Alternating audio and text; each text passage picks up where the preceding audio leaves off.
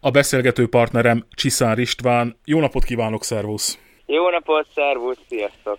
Menjünk vissza az időben sok-sok évet, amikor megkérdezték tőled, hogy mi szeretnél lenni, akkor mikor mondtad elsőként azt, hogy a művészi pályára készülsz? Szerintem az általános iskolában ezt még nem tudtam, mert nekem a színház 14 éves koromban csöppent az életembe, bár az én bátyám már hamarabb részese volt egy diák színpadnak, és néztem az ő előadásokat, jártam velük sokat vidékre, és tetszett a dolog, de még nem volt meg az a döntés, hogy igen, ez az irány. Az viszont már biztos volt, gyerekkoromban már mindenki azt mondta, na ezt a gyereket színésznek adjad, mondták édesanyámnak, mert nagyon szerettem a kabarékat, nagyon szerettem Markos Nádast, Hofi Gézát, és állandóan tanultam őket, és utánoztam, és fejből nyomtam az összes produkcióikat, és mikor jöttek vendégek a családhoz, akkor ezt én mind előadtam. Már akkor lehetett érezni, hogy itt valami, valami lesz, de a középiskolánál kezdődött, amikor én elkezdtem színházba járni.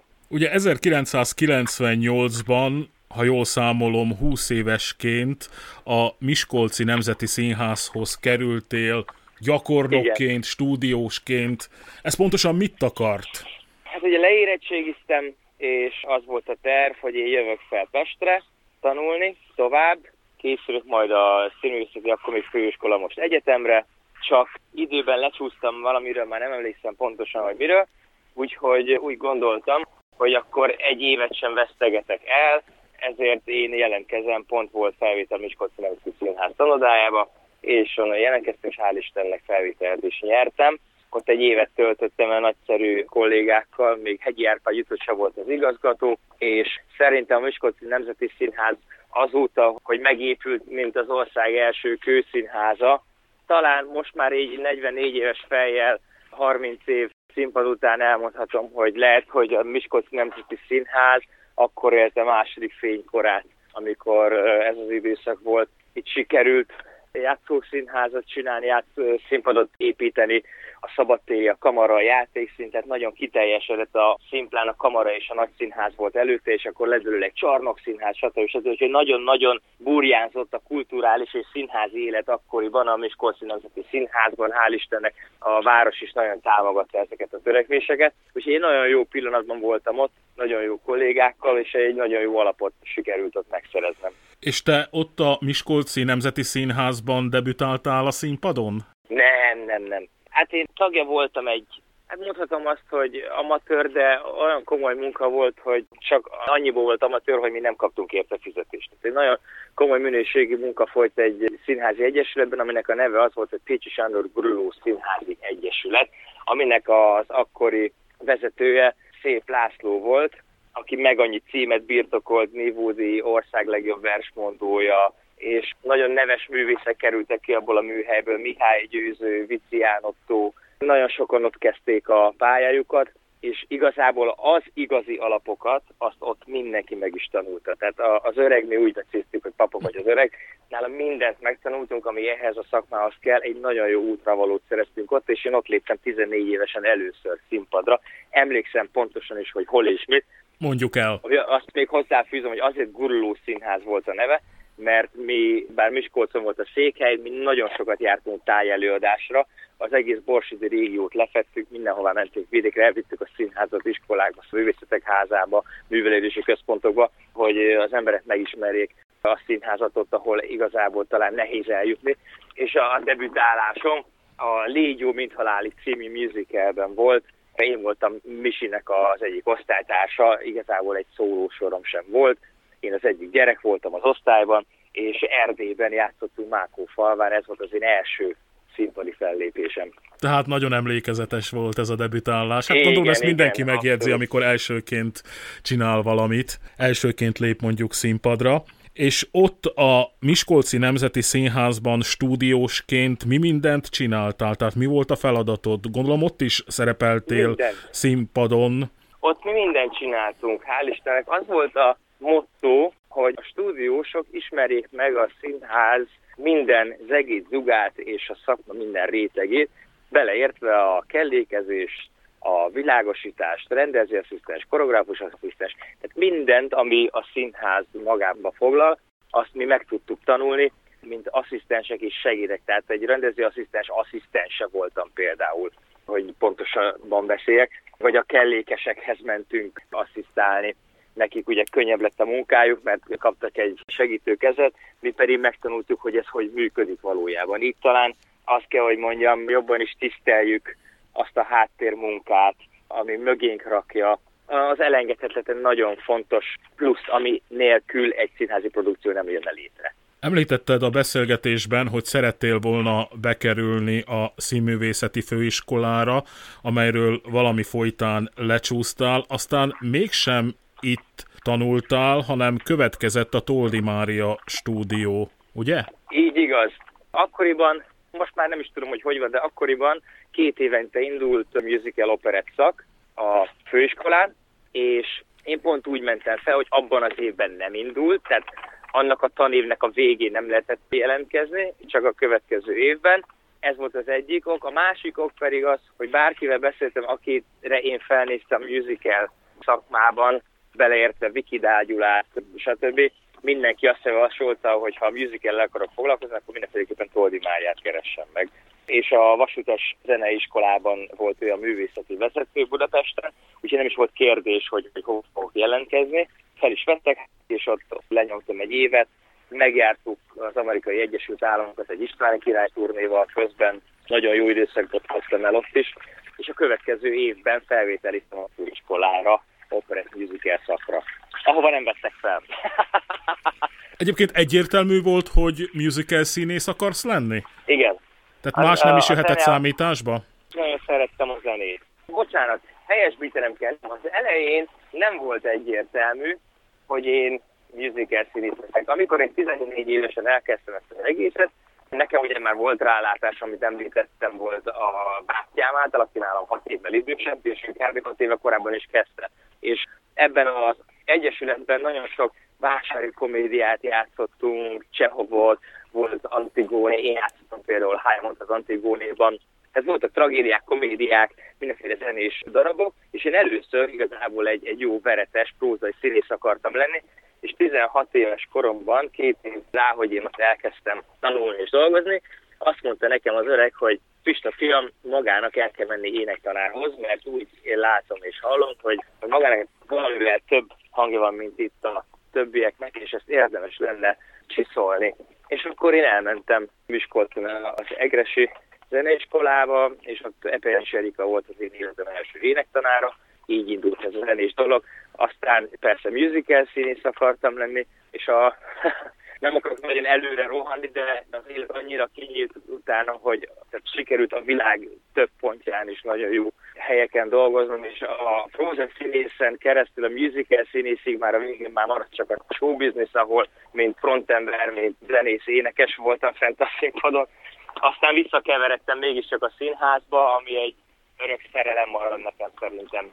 Ott tartottunk, hogy nem vettek fel a főiskolára, a színművészeti főiskolára, és következett utána egy ugrással Németország. Oda hogyan jutottál el, hogyan kerültél ki? Van egy nagyon jó barátom, akit úgy hívnak, hogy Kamarás Máté. Ismerjük. Szerintem így igaz, ezt akartam mondani, hogy biztos, hogy sokan ismerik arra felé. Az anyukája ugye Mács Ildikó, és ő mondta nekem mindig, ő már akkor dolgozott külföldön, Ausztriában, Németországban, nem is emlékszem pontosan, és mindig ő volt az, aki patronált engem, mondta, hogy meg mentorált, hogy figyelj, neked menni kell külföldre, menni kell külföldre, és nem is, ére, nem is nagyon találtam itt meg a helyem. Tehát a főiskolai felvétel sem volt véletlen. Én utána nekem volt szerencsém beszélni Hacsák tanárúrral, aki ott a zenei vonalna szerintem a fő kolompos volt, és ő mondta, hogy az első, tehát én a harmadik fordulón az utolsó nestem ki, és mondta, hogy az első két fordulón mindenki biztos volt benne, hogy engem felvesznek, és a harmadik fordulón én ott nullával volt egyelő, amit nyújtottam. Nem is tudom cáfolni az ő mondani valóját, azt kell, hogy mondjam, hiszen az volt a harmadik forduló, amikor öt napon keresztül már nekünk óráink vannak a főiskolám, ilyen úgymond bentlakásos, nem bent alszunk, de, de már igazán oda járnánk, vannak órán, stb.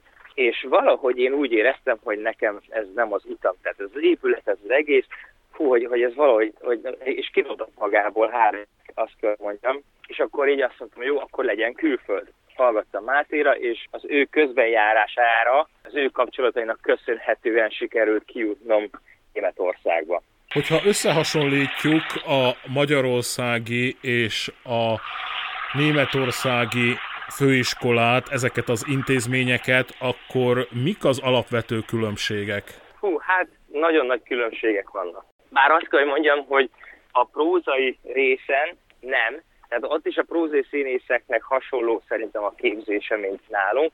Ott a különbség nagyban ott van, hogy a zenés műfaj, ők egy külön műfajként kezelik, ami helyes. Nálunk sokszor találkozik az ember olyannal, hogy vannak jó színészek, és valahogy elénekli, megoldja, és akkor megcsináltatják, vele megcsinálja. Kint pedig a zenés műfaj egy teljesen más alapokon nyugszik, nagyon kemény iskola van a táncterén, nagyon sokszor például főszerepekre is, ahol mit mondjak például a Viva Rock You-ra, hogyha főszerepet kerestek, ahol azért elég keményen kell, ugye, mint tudjuk, Quint kell énekelni, nagyon komoly éneklés van, az első forduló az tánc. És ha azon valaki nem ment át, akkor ne is énekeljem. Teljesen más oldalról fogják meg.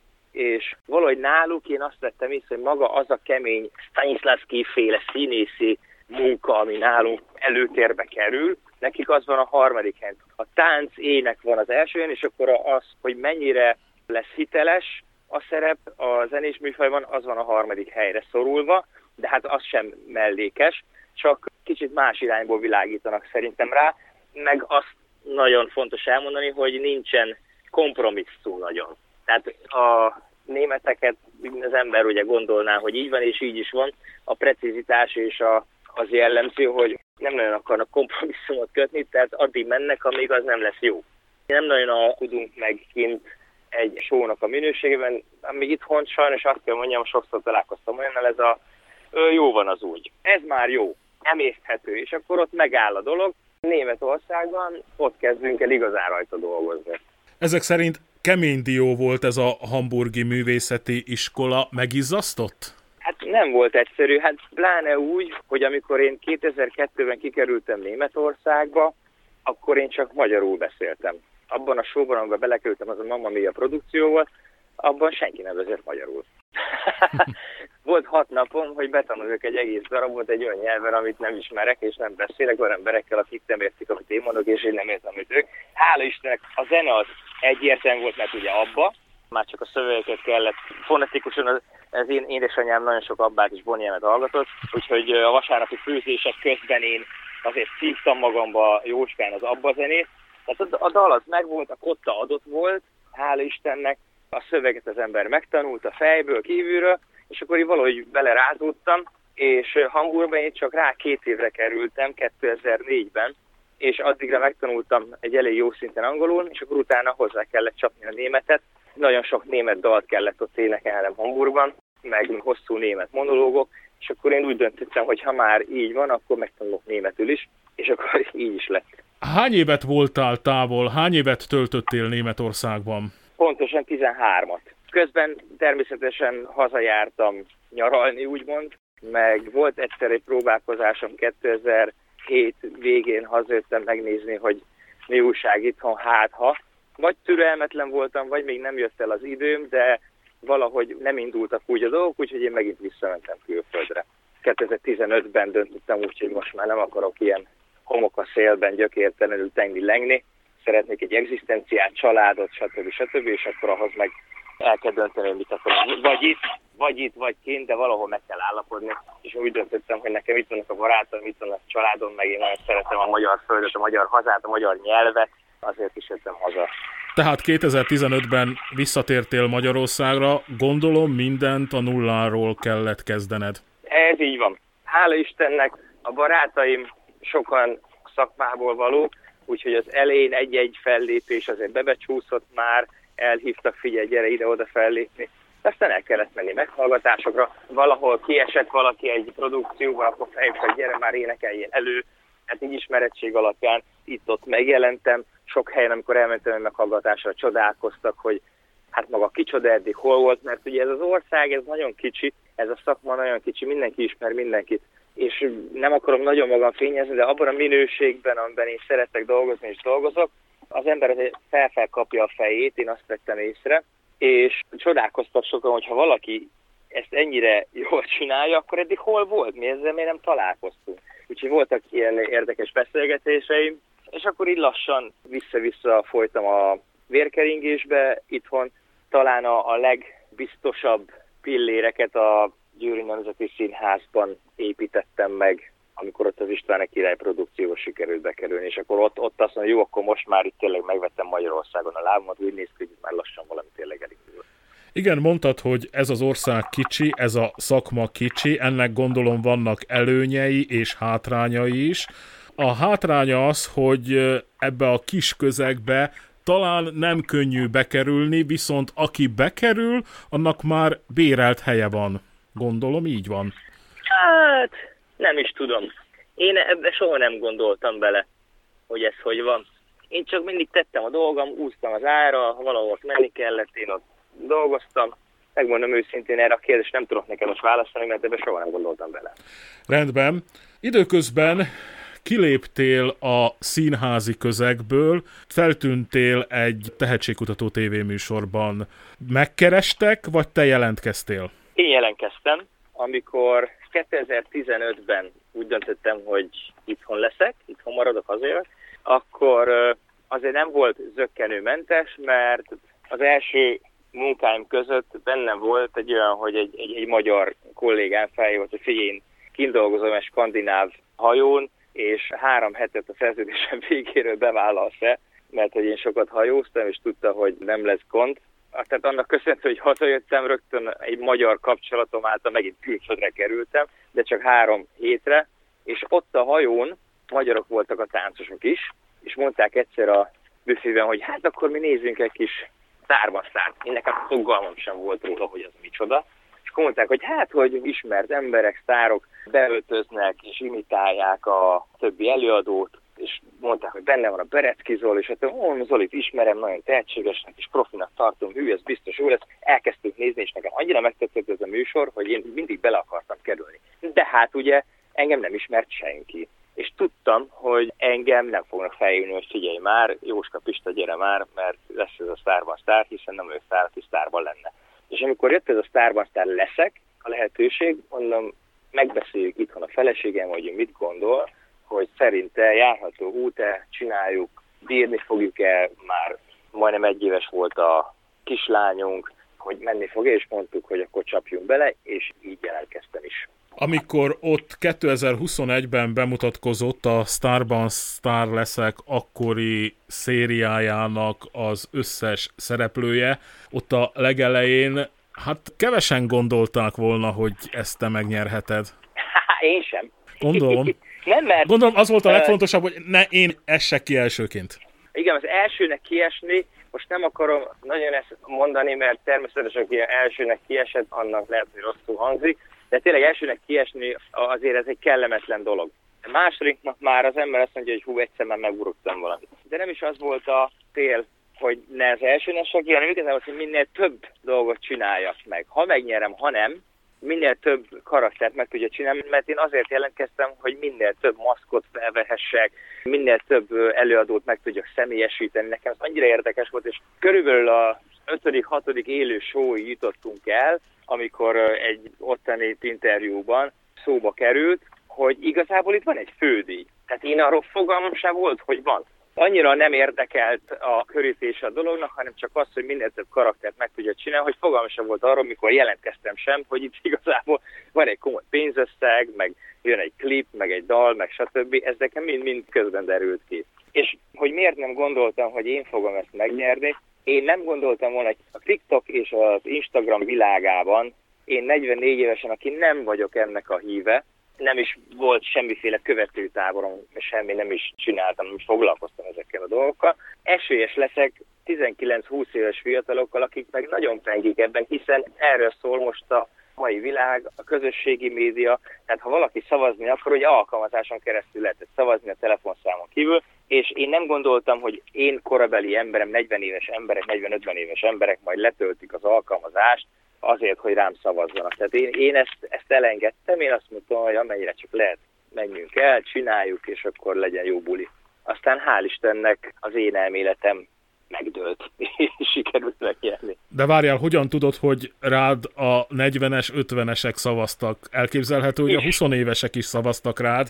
Biztos vagyok benne, biztos vagyok benne, mert még az elődöntő után, amik felvételről ment, és a Falkót énekeltem először, akkor jöttünk ki a stúdióból a műsor után, és odajöttek 16-17 éves fiatalok, hogy hát ők nem tudták, hogy mi ez a falkó, ki ez a falkó, meg mit tudom, de most rákerestek ők is a YouTube-on, mert hogy kíváncsiak voltak, mert annyira jó volt a produkció, hogy kíváncsiak voltak, hogy ki az eredeti előadó. Úgyhogy igen, biztos vagyok benne, hogy a fiatalok is szavaztak, csak más az, amikor a fiatalok szavaznak, vagy még az idősebbek is, meg hogyha az MLD-as telefonszámot vesszük figyelembe, ami három szavazatnak felel meg, az ugye pénzbe kerül. Nem gondoltam, hogy, hogy idősebb emberek majd arra fognak áldozni, hogy hívogassák az MRD-as telefont, amikor az alkalmazás az ingyenes. Csomó ilyen dologba gondoltam bele, hogy esélyem van-e, nincs esélyem, mert azt azért tudjuk, hogy nem mindig az számít, hogy valaki tehetséges vagy nem tehetséges. Melyik volt a legnehezebb feladat a tévéműsorban? Kinek a megformálása? Hmm.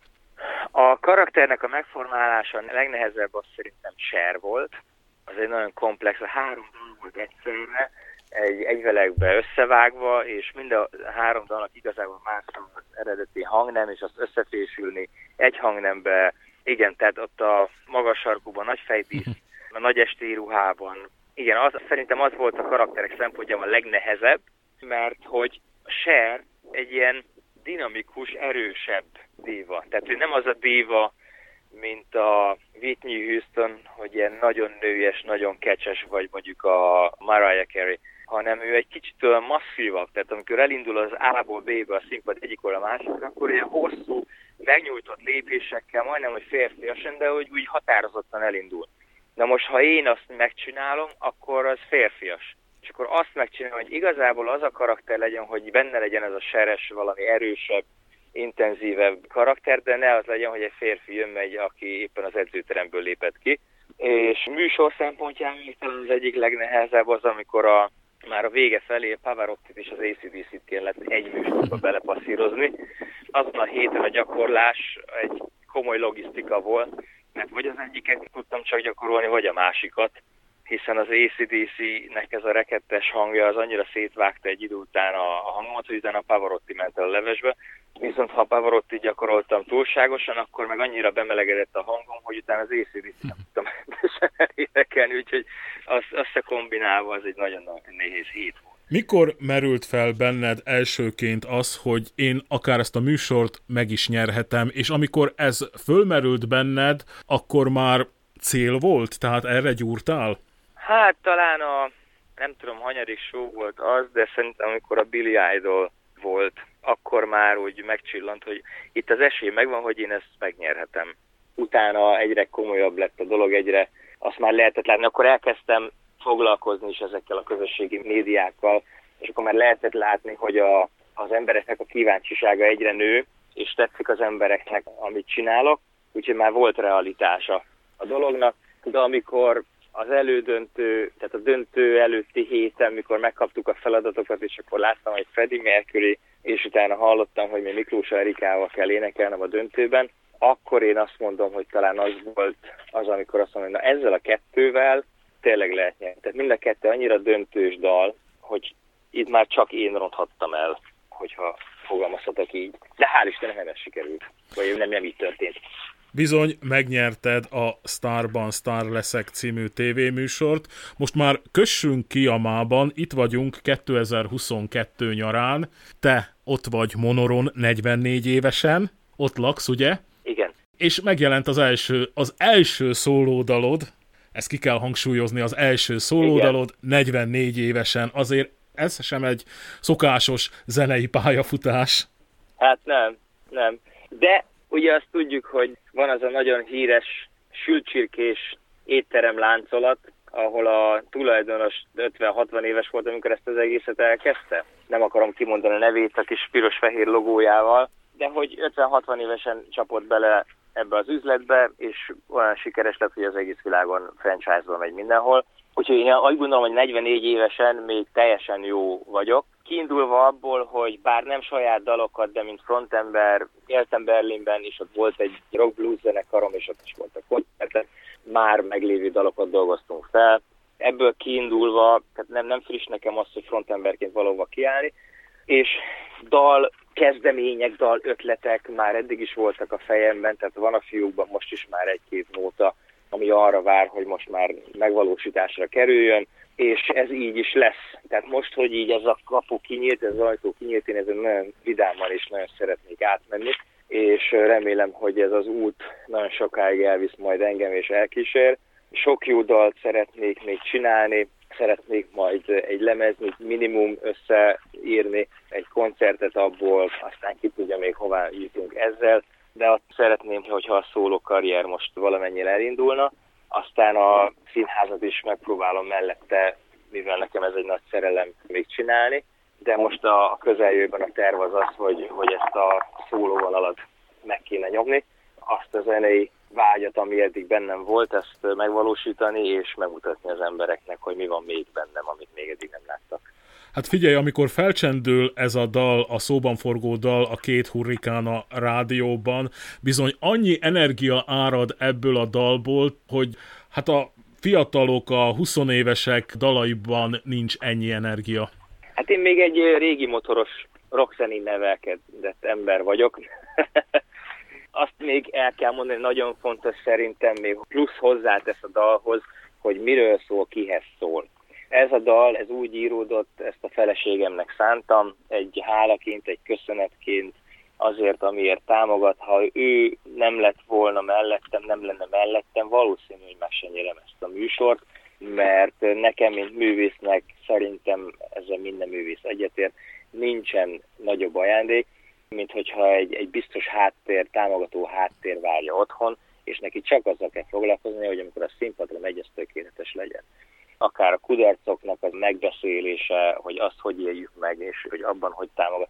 Tehát, hogy ez az egészben ez hozzáíródott, nem én írtam, mondhatnám azt, hogy sajnos, de nagyon örülök neki, hogy egy ilyen jó zeneszerzővel sikerült beszélni. A Magneotonnak köszönhetem ezt a kapcsolatot, ők ajánlották Vig Arnoldot, és az ő kedvese, a házamfrat Bermeret írta a szövegét. Én a feleségemnek szántam ezt a dalt, elmondtam neki, hogy mit szeretnék ebből kihozni, miről szóljon, mi az üzenet, és ők, mint pár, akik ugyancsak nagyon jól megérték egymást, és nagyon jó harmóniában élnek, egy tökéletes harmonikus dalt hoztak össze, amit Arnold azt kell, hogy mondjam, hogy annak ellenére, hogy engem régen nem ismert, talán látott engem a műsorban, meg beszéltünk telefonon, valahogy annyira ráérzett az én egyéniségemre, és annyira passzol hozzám ez a dal, hogy jobban szerintem nem is lehetett volna ezt összehozni. Ha már itt tartunk, akkor elmondom neked, hogy egyszer-kétszer elhangzott már adásunkban ez a dal, és a minap írtuk be a rendszerbe, és én fogadni mertem volna, hogy ennek a dalnak a zeneszerzője és a szövegírója is te vagy. És amikor láttam, akkor ledöbbentem, hogy Vig Arnold írta a zenét, és Igen. Detti írta a szöveget. Ugye Dettit ismerhetjük a tavalyi és az idei dalból, dalból. a dalból. Igen. Tavaly a Nem muszáj, idén a Mihez kezdjek című szerzeménnyel szerepelt a műsorban. Igen. Mindkét dal elég gyakran felcsendül a magyarországi rádióállomások, főleg a Petőfi Rádió kínálatából lehet ismerős. Mondom, ledöbbentem, hogy annyira testhez álló dal született, Igen. mint hogyha Igen. te írtad volna. Ritkaság az ilyet így összehozni, hogy külső szerzők írják a dalt, és ennyire passzol az előadó egyéniségéhez.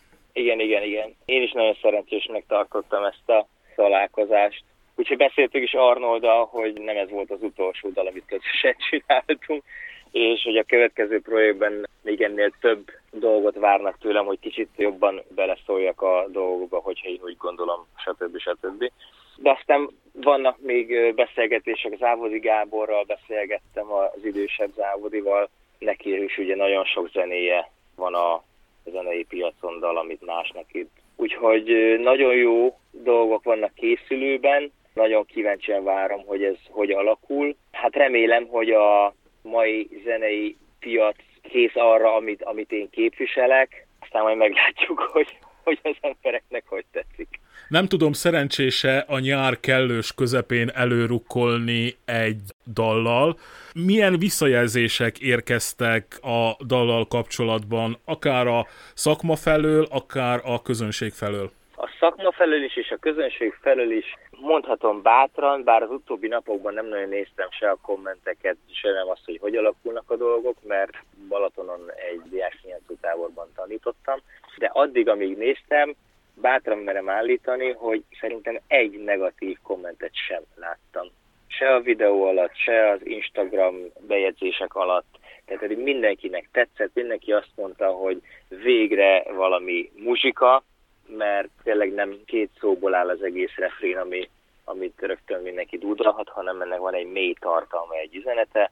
Nagyon jó a zene, energikus, nagyon passzol hozzám, a videó is nagyon-nagyon jól sikerült, szerintem érdemes megnézni a videó megosztón. Két hurikán természetesen nagyon könnyen rá lehet találni. A koncepciót a videónak azt én találtam ki, és utána a Vatta rendeztem meg. Azt Magneotonnal egyeztettünk, hogy akkor mi legyen a dolog, de ilyen 90 százalékban az én ötleteim érvényesültek benne, úgyhogy arra is nagyon büszke vagyok. Nagyon jól sikerült a táncos lány, aki benne van, a főszereplő hölgy, az a feleségem, mert hogy ő egyébként színházi táncos. Úgyhogy nem volt kérdés, hogy amikor a Magnaoton elő volt az ötlet, hogy mindenféleképpen szeretnének, szerencsésnek tartanának egy női főszereplőt a videoklipben, akkor nekem nem volt kérdés, hogy én szeretném, hogyha a feleségem lenne benne. Megkérdeztem, hogy ő szívesen, a Magnaton azt mondta, hogy hű, az lenne a legjobb. Úgyhogy mindenki egyetértve, válvetve azt mondtuk, hogy akkor hajrá, és szerintem egy nagyon jó kis őszinte videó lett belőle, azt is megkaptuk véleményként, hogy úgy, hogy, hogy mi ketten vagyunk benne, így lett kerek és őszinte hiteles az egész. Én már csak egy nevet teszek hozzá, ugye említetted, hogy a két hurrikán a feleségethez íródott, a ti kapcsolatotokról szól, és szerepel is a videoklipben, hát úgy hívják őt, hogy Puskás Bettina, azért ezt mondjuk el. Említetted a beszélgetésben, hogy a legtöbbet, vagy legalábbis nagyon sokat köszönhetsz a Győri Nemzeti Színháznak. Most szabadúszó vagy? Én mindig is szabadúszó voltam. Én soha nem voltam tag egyetlen színházban sem. Így alakult, vagy ez egy döntés volt? Először így alakult, aztán már annyira megszoktam, és annyira beálltam rá, hogy már nem is szerettem volna másképp. Én nekem most már itt ez a 30 éves pályafutás most annyira kialakult így, hogyha szerintem most valahol le kéne tagnak szerződnem, akkor olyan furán érezném magam. De sokan mondják, most hogy most, hogy a Covid bejött, itt van a koronavírus járvány, nem jó szabadúszónak lenni. Kell, hogy az ember valahová tartozzon, ahonnan jönnek bizonyos összegek, akkor is, hogyha esetleg nem játszik. Én nem vagyok egy olyan ember, aki megijedne a munkától. Én nekem van is egy szakmám, ami dízelhozzon szerelő, tehát én tudok kovácsolni, hegeszteni, fúrni, faragni, és nagyon szeretek fával dolgozni. Nálunk itthon az egész nappal és a hálószobának a bútorét is én pakoltam össze.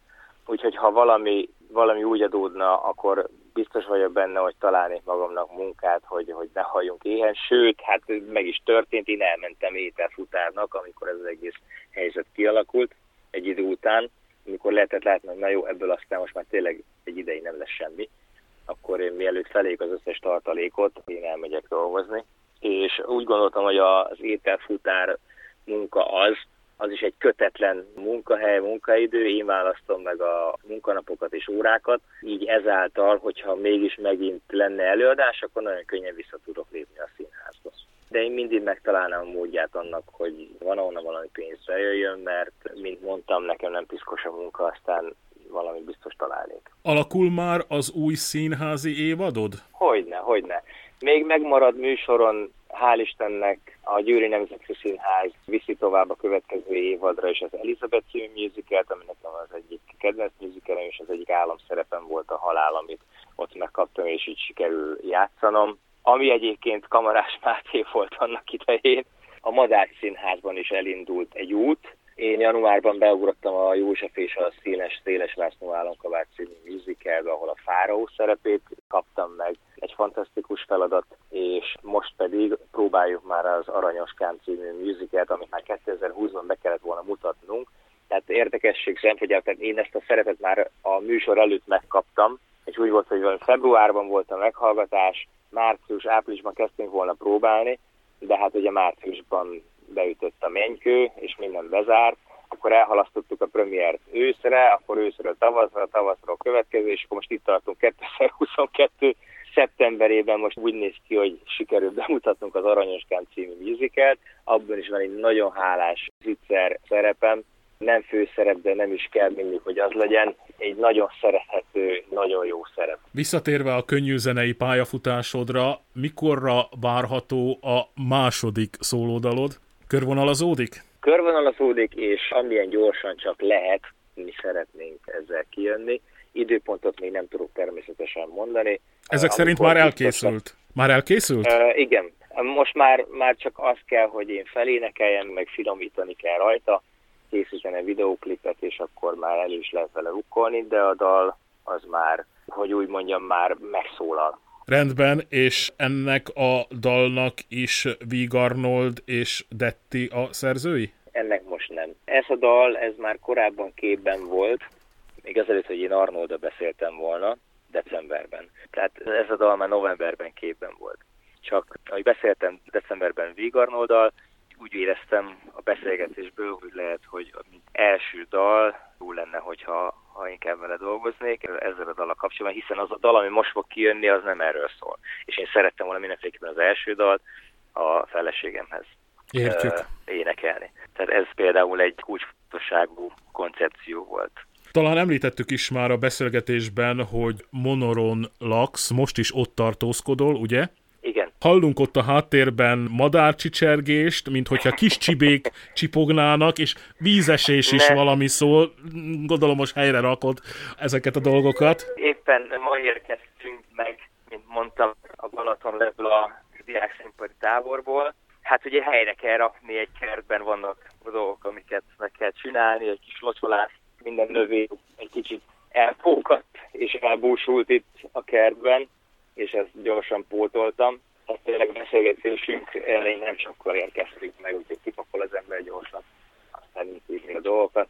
De hál' Istennek egy nagyon békés környéken lakunk, hogy nagyon hallható a madár picsergés, tehát nagyon sok autó, hál' Istennek a mi útságban nem jár. És amikor Csiszár István ott a kertben tevékenykedik, gyomlál, öntöz, akkor kikapcsol? Igen, igen, én ezt szeretem csinálni, engem ez megnyugtat. Carpe diem? Carpe diem, én mindenre nyitott vagyok. Abszolút Carpe diem. Mindenhol próbálom a lehetőséget megragadni. Ha és látom, a... akkor megfogom. És a mának Nem élni. el.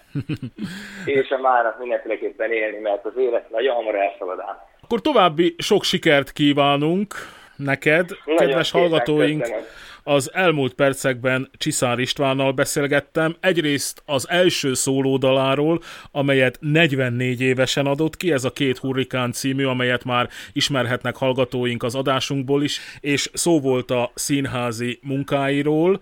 Köszönöm szépen, hogy a rendelkezésünkre álltál, további Köszönöm minden jót kívánunk neked Viszont. és a kis családnak egyaránt. Mert hallottuk a kislányodat is ott a háttérben. Igen, közben ő is kiérkezett. Rendben, minden jót kívánunk. Köszönöm. Szia.